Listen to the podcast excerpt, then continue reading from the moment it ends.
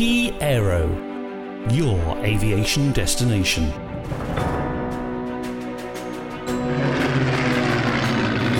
Historic aviation. Hello and welcome to the FlyPast podcast. I'm Hans from Kiero, and who have we got with us today? We've got Tara Leggett, Assistant Editor of Historic Aviation on Kiero. Hello, Tara. Hello, Hans. And Tom Haynes, Assistant Editor for Commercial Aviation. Back, Tom. Back for your second appearance. Yeah, this this, this must feel amazing. This must. How did you feel when you got the call? Well, the same way I did it the first time. I was elated. Yes. I can imagine. I can absolutely imagine. Um, well, yeah, welcome back. Good to, good to have you back. I just say that um, last week, as you know, I um, recorded this podcast in the cockpit of um, a Vulcan. This, I mean, we're not going to address this live on air. I can't, I can't use words. It feels like it feels like a bit of a come down doing it in um, in my spare room now. I mean, you know, that's you know, no offense, but you know, there's something quite cool about doing um, there's something quite cool, you know, um, thrilling and slightly pointless about doing a podcast on location somewhere that no one can see. Well, you know, I it, it sounded different. It had a different sound. You and, and it had the, the Vulcan you, sound. It, it just you, you could just feel that it was recorded inside a Vulcan. Well, probably yeah, it was. Um, it was. It, it was just a premium sound. That's why, because everybody knows it's the premium aircraft, so it's a premium it, it, sound. For those for those tuning in, um, for those tuning in, perhaps for the first time, who don't realise that Tara is obsessed with the Vulcan. Although, to be fair, in your bit. job, I think it's quite good to. It's quite a good thing to be obsessed with, isn't it? Yeah, I mean, there's worse. I could be obsessed with like commercial aviation and be like hiding in Tom's like corner, just like I hate you. I want to do all your work. So yeah, no, I think I think I'm on the right side of. Yeah, well, uh, so how is everyone generally? Everyone, um, as we, as we sort of, you know, as we are now well on the roadmap out of lockdown kind of thing, how was everyone feeling?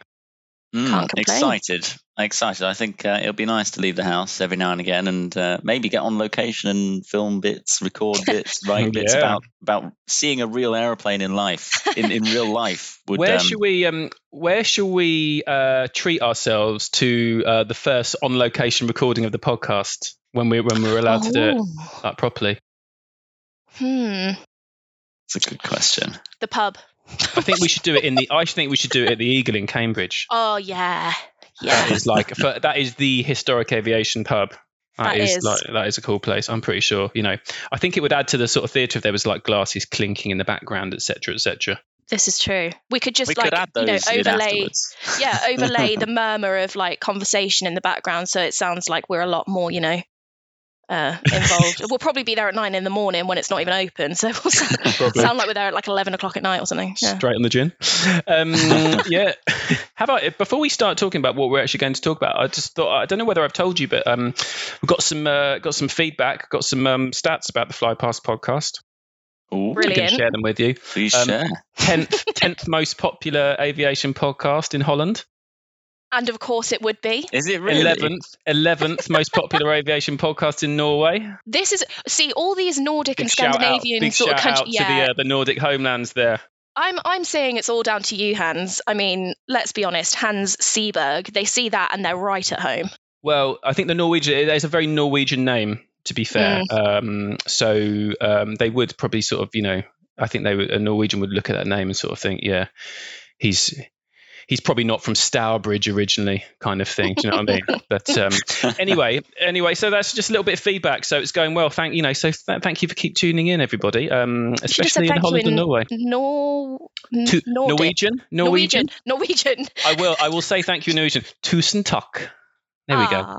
I'm not even go. going to have an attempt to say Literally that. Literally translated as, as um, a thousand thanks, actually. Ah, that's quite nice, isn't it? It is. Aww. Yeah, it is. Um, it's a very lovely language, actually. Um, on, I won't um, pretend I know anything about geography. As we all know, I thought Glasgow was called Glaswegia for a while. So Glaswegia. Is, yeah. Okay. Okay. Well, let's moving on. Um, so we thought, wouldn't, didn't we? We thought it would be quite fun to talk about um, historic aviation mysteries oh, yes. um, this week. I, I think Tara, in many ways, I think this is the podcast you were born to appear on. I've been So when did I join Key? In July last July, year. Wasn't it? Yeah. Yeah. And I have been aching to do some sort of, you know, conversation or feature or something about aviation mysteries. I am obsessed with air crash investigation, which is pretty, you know, grim. But at the same time, I love it. So there's and, and historic aviation does have, you know, there's does so have plenty much. plenty of um, you know, quite um quite in, in intriguing tales. You are you that by the way though, are you that person if you go on holiday that you do mention that you've kind of like you mention that program, don't you, just as you're about to take off to whoever you're sitting next to? You're yeah, that person, aren't you? I am. I scared an eighty year old once. I was sit having sitting having breakfast in a uh, in an airport and was just casually chatting about, you know, oh, air crash investigation. Got very, very quickly told to shut my mouth uh, because we were about to about to board a ten hour flight to uh, Jamaica. So. But there is something, you know, but there is something about, you know, even if you're a comfortable, you know, I, I you know, perfectly fine with, um, with, um, flying. Um, but there's sometimes, you know, like if you're on a, you know, a kind of a long flight and you're flying over like the Atlantic or the Pacific or something like that. And I sometimes mm. I look out the window and, you know, you just see this sort of vast expanse of ocean. I look down and I kind of think, do you know what I think's well, worse? Because there's because there's obviously because there's monsters in the sea. Yeah, and I well, sort of feel like it, it's a bit kind of, you know, you don't want to be, you know, it's well, not what you, know you what want. I, what I think's worse is when you can see. So like when you go on a long haul flight, obviously more than a short haul, you can see the map in the back of your in like the T V in the mm. the back of the headsets, and you can go on to like the map. And when you are just about to fly over the Bermuda Triangle, it's a bit like, oh crap, like you do not want to be doing that um if you're a nervous flyer. Well, we'll come on to the Bermuda, Bermuda Triangle in a, in, a, in a little while, I'm sure, but um let's let's um let's talk a few, about a few um these famous stories. So Tom, you wrote um you wrote about uh one very famous um historic aviation mystery on Kiero um a couple of months ago, didn't you? Yes, yes, it was. It was the story of um, D B Cooper. Um, it's sort of the this, the this only amazing, sort of unsolved. yeah, it's the only unsolved case of sort of air piracy in commercial aviation history. And it's uh, mad.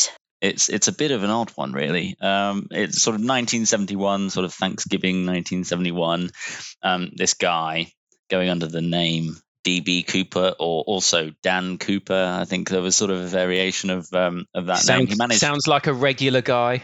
Yeah, regular guy. He, regular he definitely John was. Smith.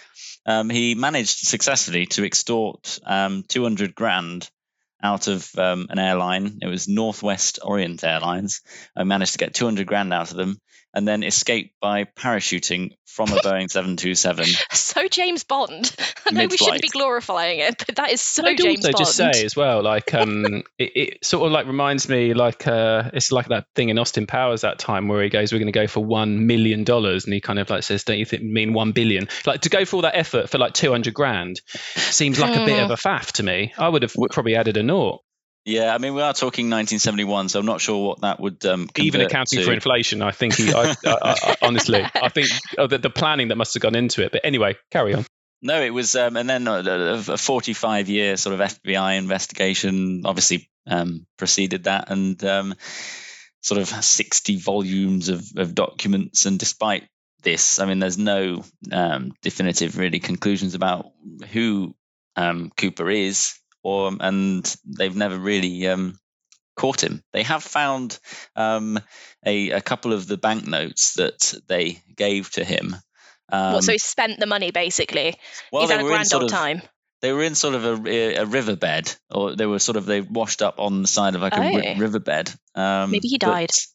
They don't know. They don't know whether they've not found a body if he if he failed, obviously, um, which you'd expect that they would. If if he'd obviously died, I don't know. With some of the with some of the other mysterious stories we're going to talk about, Tom, you wouldn't necessarily expect.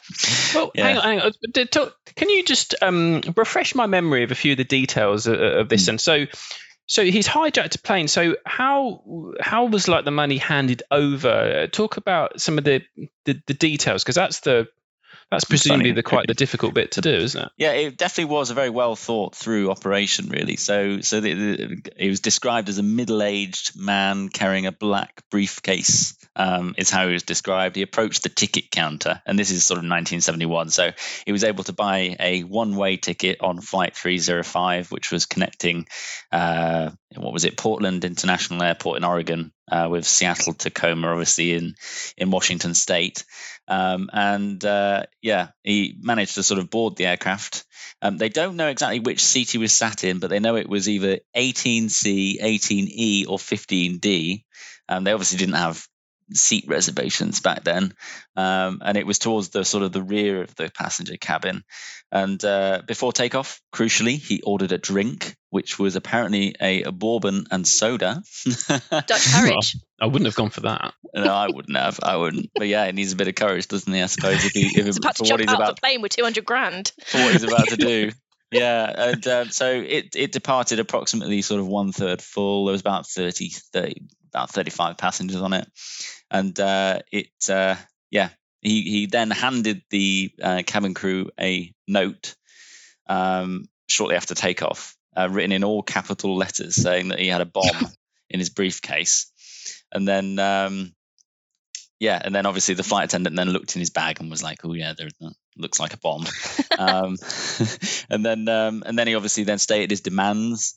Um, and he, I think the quote was it needed two hundred grand in, quote, negotiable American currency, which is very precise. So something that he could like change or what's like? I'm, I'm not really sure. I, they gave it to him in dollars, apparently. And then he also demanded four parachutes, which seems a bit odd. Can I just ask why on a plane were they carrying two hundred grand anyway? Like, where did they magic this money from?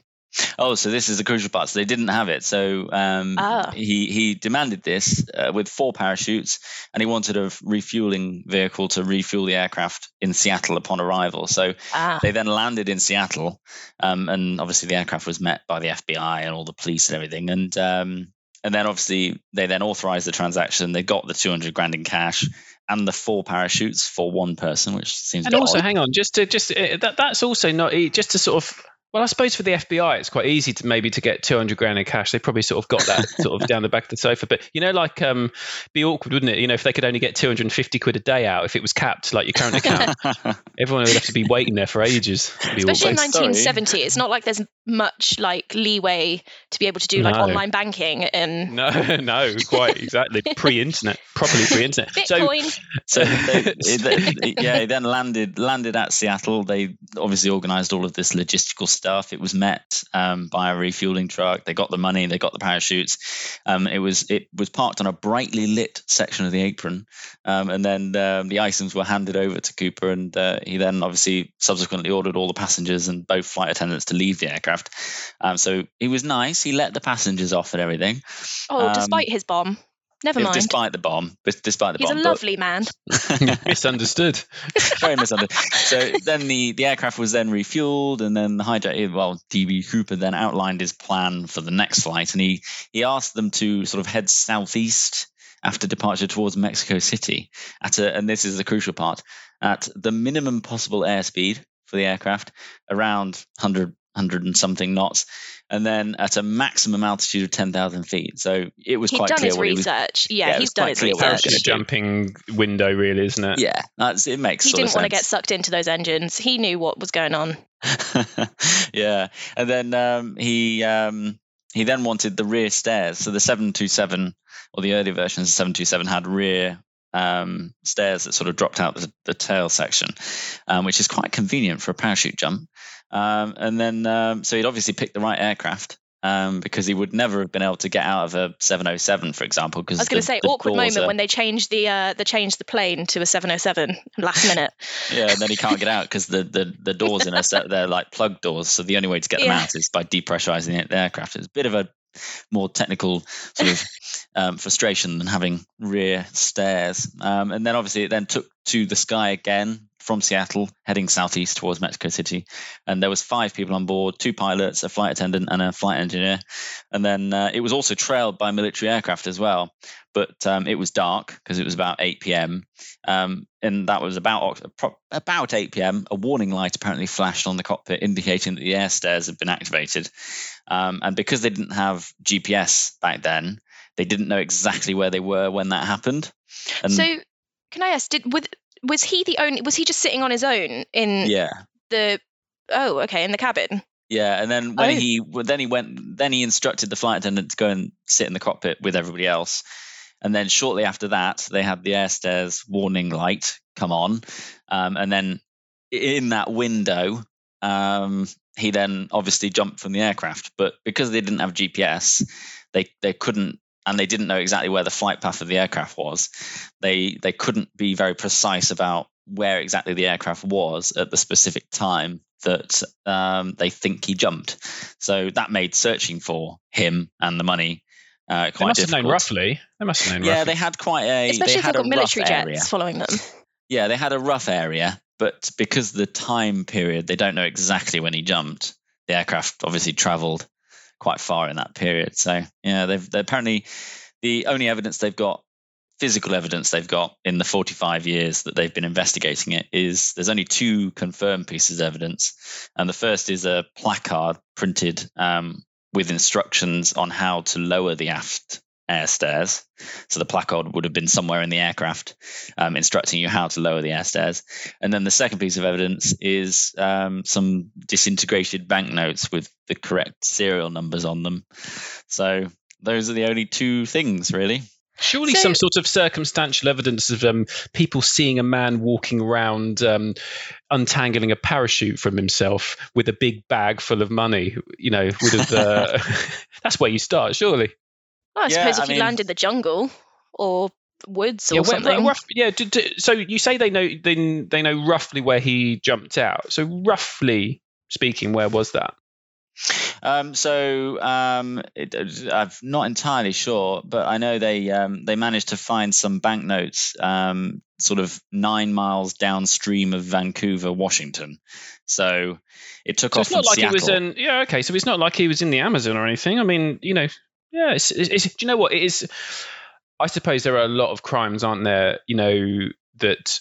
Were so much easier to commit before, you know, there was, you know, not only the D N A, but, you know, when, you know, computers essentially and technology have made it. Uh, I think even just helped. Learning from those those crimes as well, you know, like learning from things like nine eleven. Before that happened, you could go in the cockpit. Mm. So twenty, thirty years before that happened, what they could you do? Oh, I remember, I remember you going on holiday as a, as a as a kid and kind of like, you know, being, you know, sitting in the sitting in the co-pilot seat in the in, in the plane, you know, when you got on, you just, just sort of asked the, um, you know, the the flight attendant, you know, you, your mum would sort of like, or dad would ask, oh, can can they go and have a little look in the cockpit? Yeah, come on. And they just check with the pilot, and then you'd sort of go in and have a little look round and sort oh, of like press round, a few yeah. buttons. Not happen now, does it?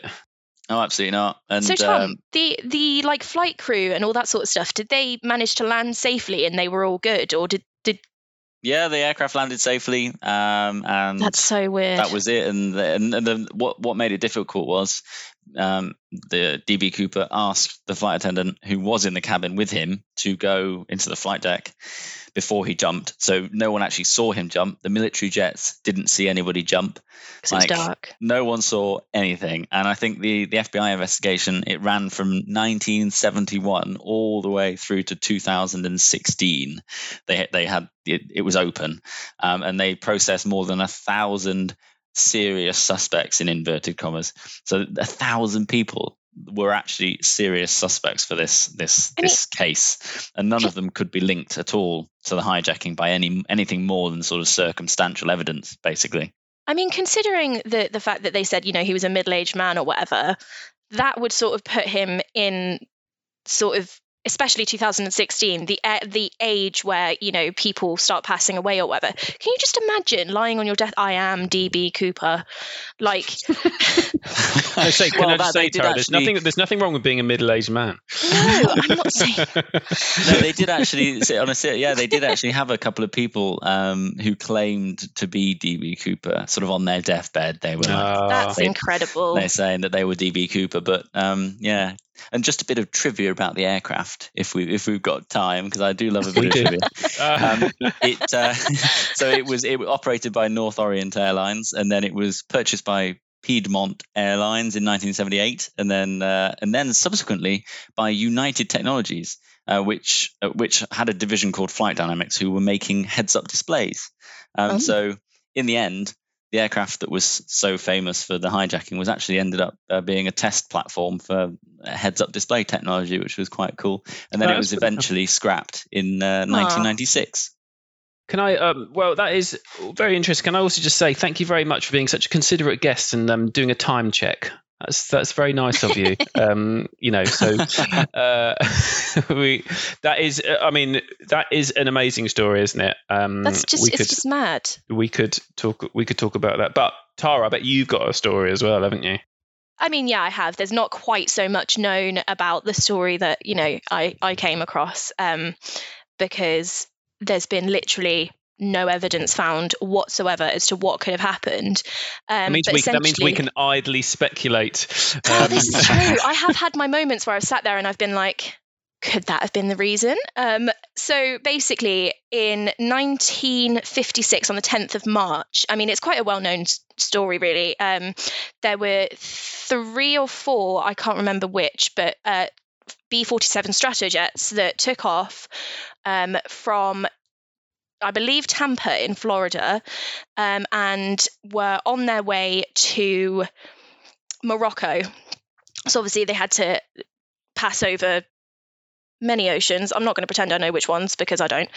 Uh, Mediterranean at some point. Um, and so they had to refuel a couple of times, obviously, and they were descending.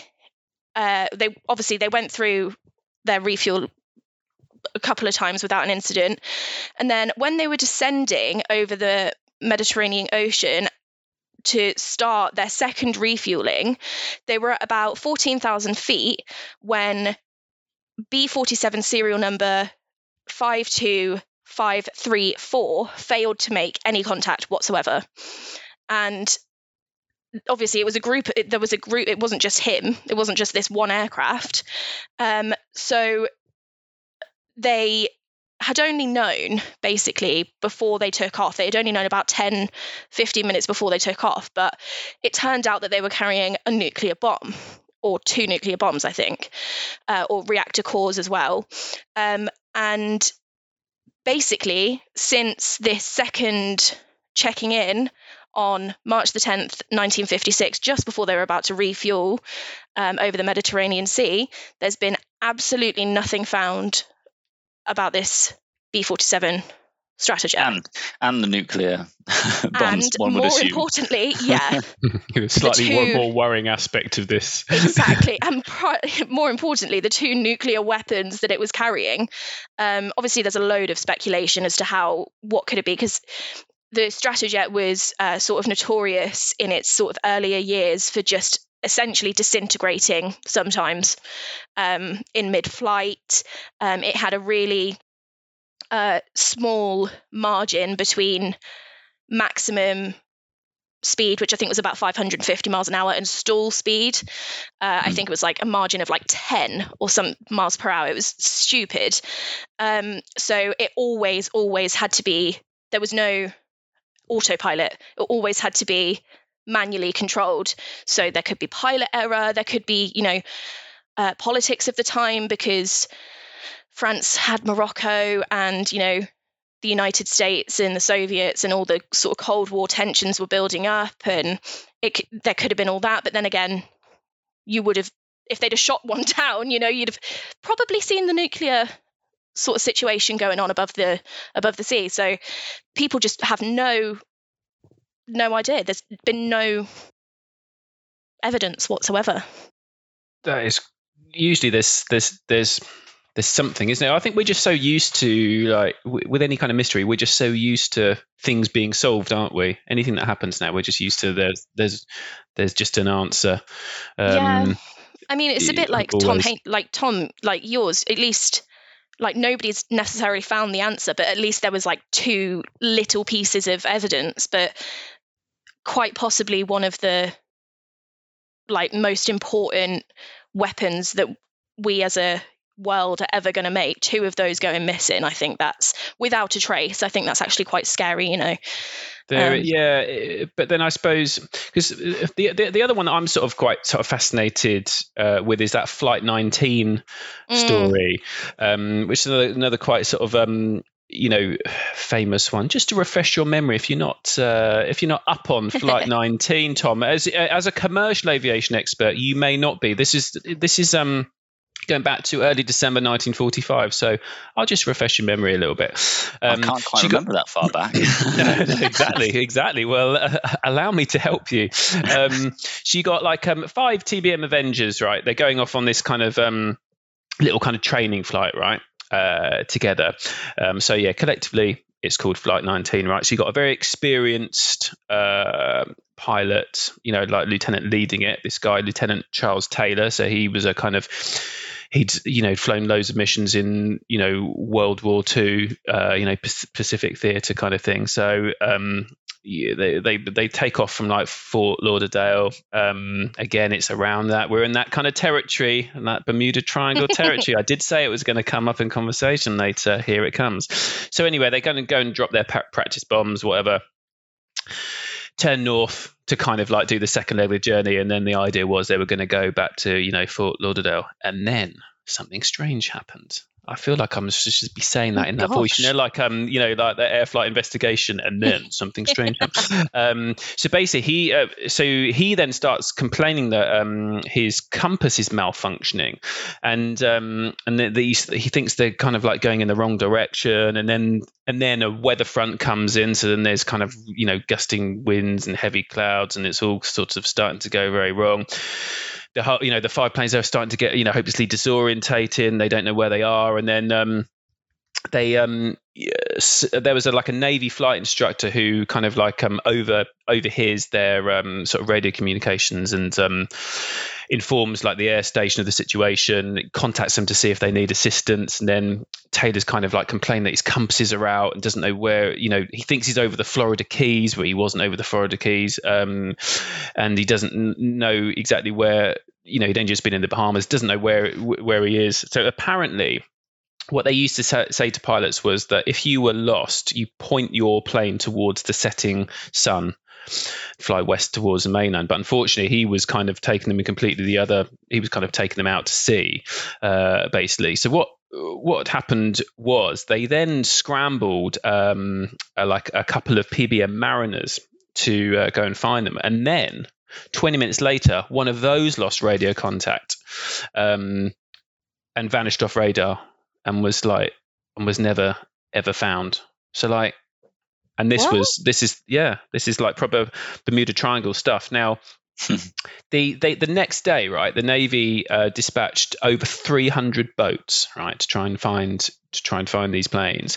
Um, they spent five days searching, and they covered more than three hundred square miles, right? That's like half the size of France. Um, to try and find something, and they literally literally just vanished. Um it's it really it's really just, freaks me out, this stuff. It does. It's it's it's pretty scary, in all honesty, isn't it? It's one of those things that you sort of never think could ever happen to you or something, and then it's like, hang on a sec, there's so many people that have just gone missing. There's so much of the world that we just don't know. I know. It's it, that's why this. That's why I was saying, like, the sea just, just freaks me out. Mm. So so deep. I mean, yeah. You know, you don't.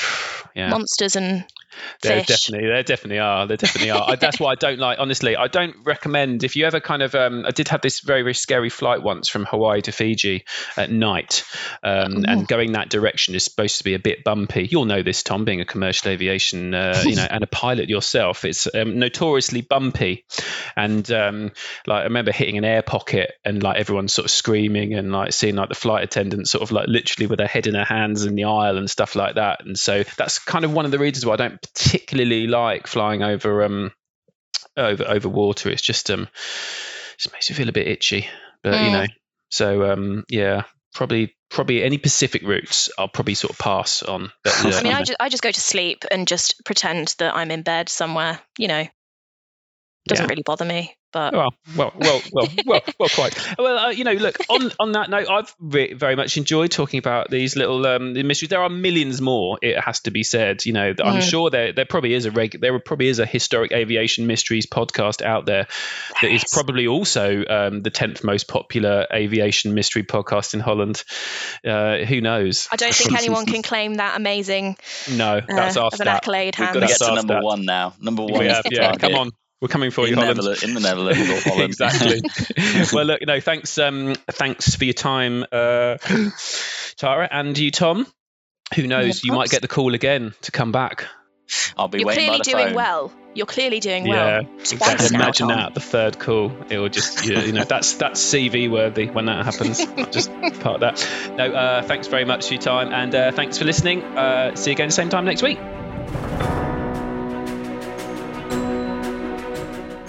This has been a podcast from Kiero, your aviation destination.